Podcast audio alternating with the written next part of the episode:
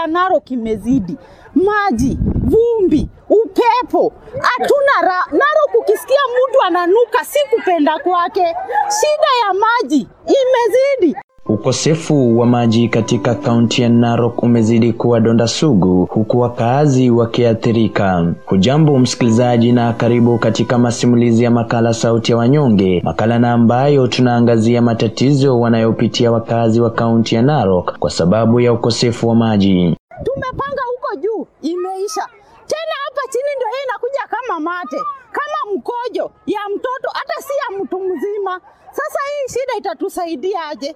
Tafadhalini jaribuni mtusaidie. Katika karne hii ya ishirini na moja, kaunti ya Narok bado inazidi kuathirika na ukosefu wa maji ambao unawafanya wakaazi katika kaunti hii kutembea masafa marefu kwa minajili ya kutafuta maji safi ya kunywa, kuoga na kufanya usafi.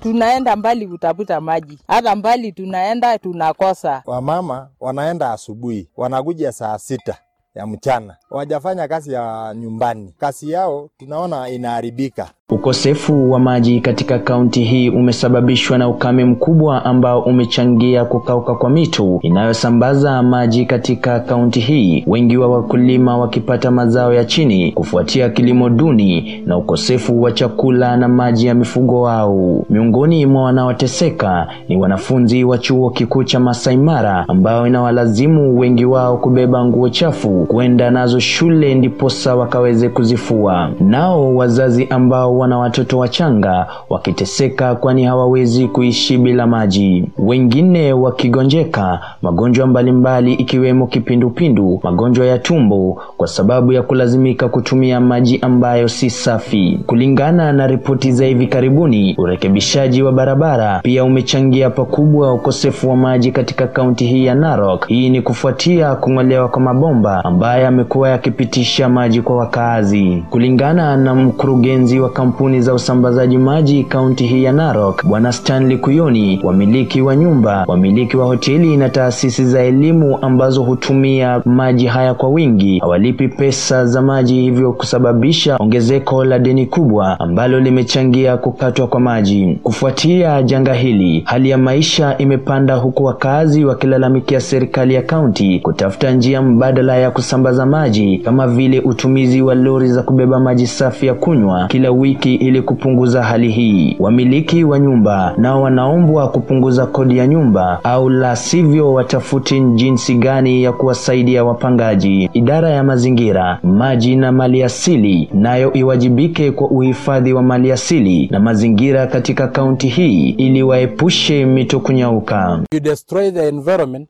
the environment will hit back.